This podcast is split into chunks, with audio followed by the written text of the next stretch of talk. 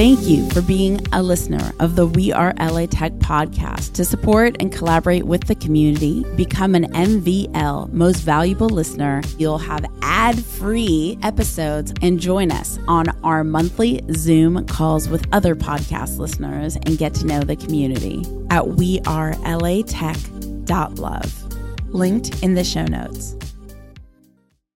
You're about to listen to a We Are LA Tech remix episode where we present to you a curated selection of impactful clips from previous episodes that you may have missed. And be sure to follow the links in the show notes to listen to the full episodes.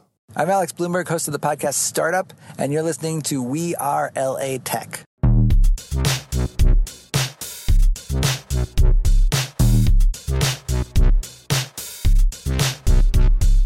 My name is Espree Devora, born and raised LA, and I created We Are LA Tech in 2012 to unify the community. Podcast launched in 2014, continuing to help people find the best talent, to connect with each other, to form awesome relationships. So proud of this show.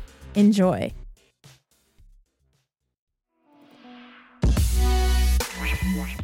Hey, this is Mike Elias, founder of Ideamarket. We're building the credibility layer of the internet I'm based in Pasadena. I want to see a world where when the public needs the world's best information about something, let's say a crisis hits like you know, like a pandemic, for example, instead of looking for the most authoritative opinions and sources of information, like the CDC, the New York Times, we as a culture should be looking for the most valuable information. We should be, be looking for what's underrated. And this is what markets are already designed to do. This is what people are already accustomed to using markets to do. I want to kind of merge these two worlds of information and finance in that way and get people thinking along these lines. I expect will produce far better results in terms of getting people the information they need in a way that doesn't depend on media corporation schedules and preferences. I mean, what would you say are are the blocks in getting there right now? What are some of the challenges you're experiencing, and how can we support you and as a community in overcoming those? The notion of creating a new asset class around credibility and information is a completely open field. We actually are just eating humble pie right now because I figured, all right, we built the world's first market for credibility and information.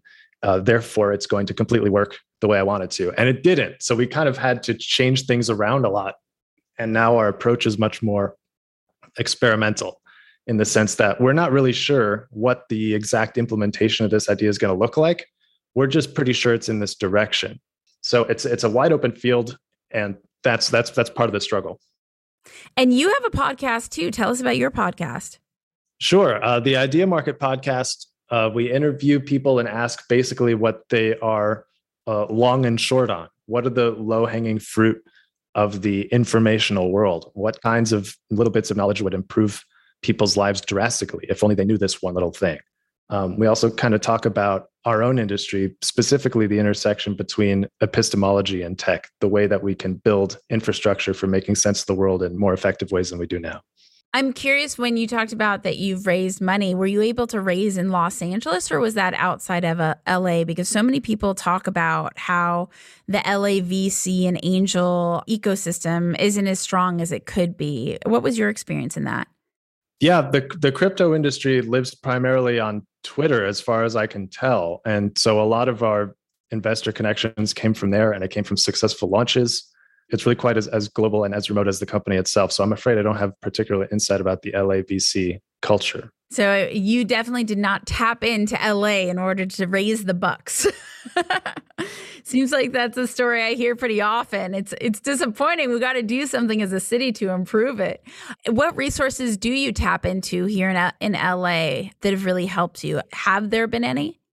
Yeah, for example, uh, you asked in the in the pre-interview what my favorite hike is, and uh, my favorite hike is actually not quite a hike, but I love to stroll through Huntington Gardens, which is incredibly beautiful uh, botanical garden. And my wife really likes plants, so she she took me there, and I was like, oh my goodness, I had no idea that a zoo for plants could be so fascinating and peaceful. So we're members now, and we go uh, on the pretty frequently, and uh, it's just a a great place to kind of get out of the feeling of bustle and concrete and cityness and and reconnect with nature. And it's really uh, a, you know a valuable and refreshing and serene kind of a place.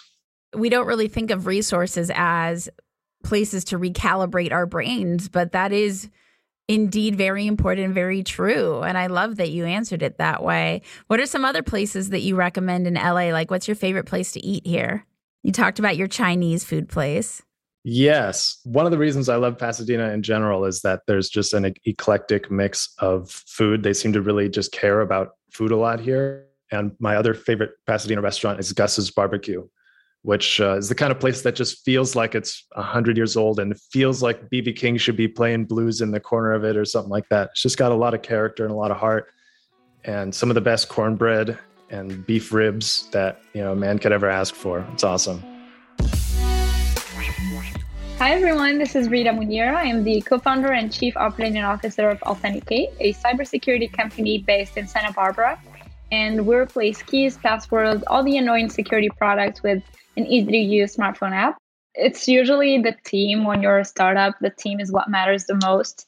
And um, my co-founder Chad has is you know one of the cybersecurity industry's experts. He's he's got a PhD in cybersecurity and spent his whole life uh, breaking systems. You know, working for the government at MIT Lincoln Lab. So it's more more of like the story of the company and and how the how we came to you know come up with the technology and everything that's that's what our cust- so our customers usually believe in the team. For now they believe in the team. That's what they're looking at. And then once they start using our product one cool thing is that we we can we offer you know free trial. And during that free trial most companies have their own uh, cios or cisos doing a bunch of tests on us you know before accepting a vendor. They have to run uh, a lot of evaluations and stuff. And usually our scores come up to be pretty good, and that's how they trust us. So, um, I mean, a part of that, most security products, uh, you know, you have to get certified and and go through the certification. So I guess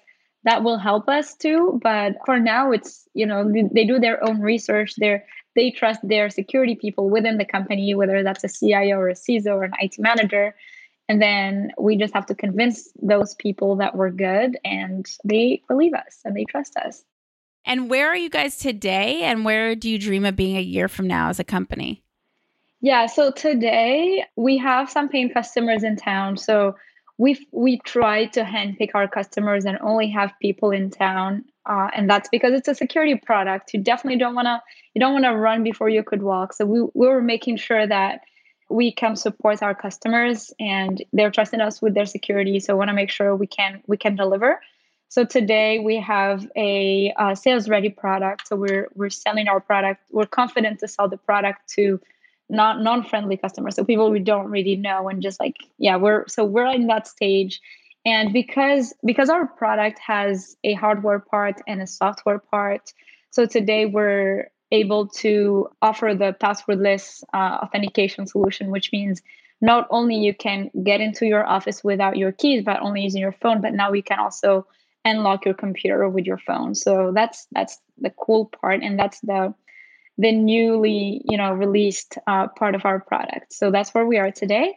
In a year, we would like to see our customers using the full suite of our products. So you know, get into the office with phone in the pocket, no keys, no smart cards, sit on their desk without typing any passwords or just phone speaks to computer and unlocks everything, but also use it for their SSH keys management and all that. So having our customers use the full the full suite of products. And have you raised money? How are you funding everything? Yes, we raised the pre-seed round last summer from from local angels and uh, we also did a friend and family round. So we've raised about 800000 and that was enough money to you know have us hire some folks and get an office space where is where i am right now. And we raised the pre-seed. We're gonna raise our seed round uh, at the end of the year. So maybe december or january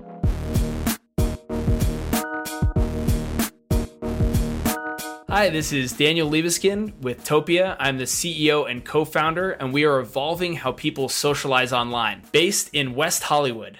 So we have two primary investors. One is 776 that I already talked about, uh, the other is Bonfire Ventures, who is an LA based VC firm that traditionally actually focuses on B2B investments Topia is a little bit of a complex organism, and we have B2C, we have B2B elements, we also have a, a, vibrant creator ecosystem. But what's really important to us is having a viable business model so that we're never ad based, unlike most social media. And so Bonfire are experts at business models, at sales structures, business development, partnerships.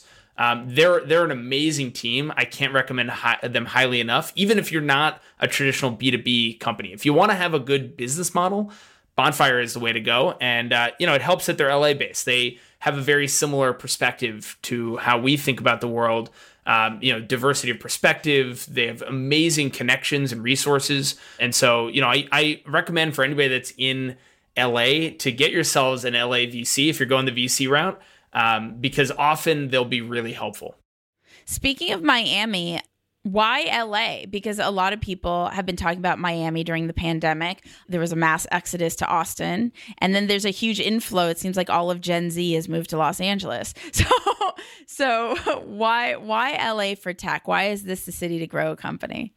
We're trying to evolve how people socialize, but we're also building the fun layer of the internet. And in many ways, you know, if you're going to build financial technology, you should be in New York. If you're going to build developer tools, you should be where the developers are, which is in San Francisco, at least historically. If you're building fun and entertaining software, there's no better place than LA. One of the reasons for that, uh, and I've lived in New York, San Francisco, LA, each for, for many years. One of the things that's very unique about LA is uh, the diversity of perspective, right? And you have when you go to a party in San Francisco, almost everybody's in tech. When you go to a party in New York, most people are in finance. When you go to a party in LA, you have a really interesting mix of technology people, musicians, artists, uh, creative types, finance people as well are here.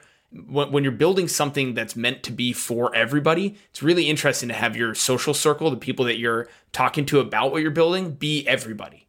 100% agree. I mean, I'm in a, a lot of YouTube uh, communities, and even a lot of YouTubers are like, I need to move to LA just to meet other people that they'll share with me that the city that they live in, there's nobody that does what they do. And here in LA, we're so it's so abundant that we have so many tech people, so many people in Hollywood, so many people in YouTube, so many people in all the creator economy. And I'm like, what do you mean there's no one? I can't even imagine a reality that no one does these things because it's all I'm surrounded by.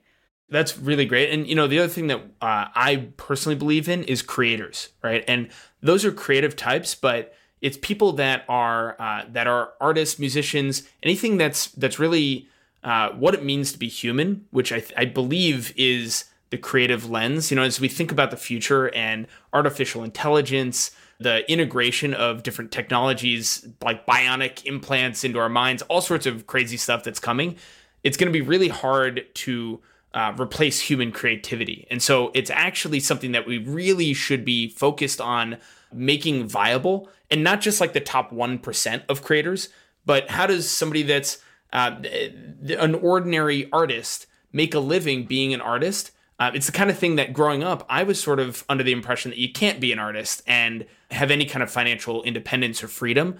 And I think what we've seen over the last couple years is a massive shift in that with different creator economies, things like Twitch, uh, for example, that allow you to be a game player artist, right? Different different types of creativity, different types of art are now not just being encouraged, but are becoming viable career paths. Um, and and you you know young people, future generations are seeing that and saying, hey, I don't need to be a doctor or a lawyer or a software engineer in order to have financial independence. I can be a creative. That's amazing. And I think that the epicenter for a lot of that is Los Angeles.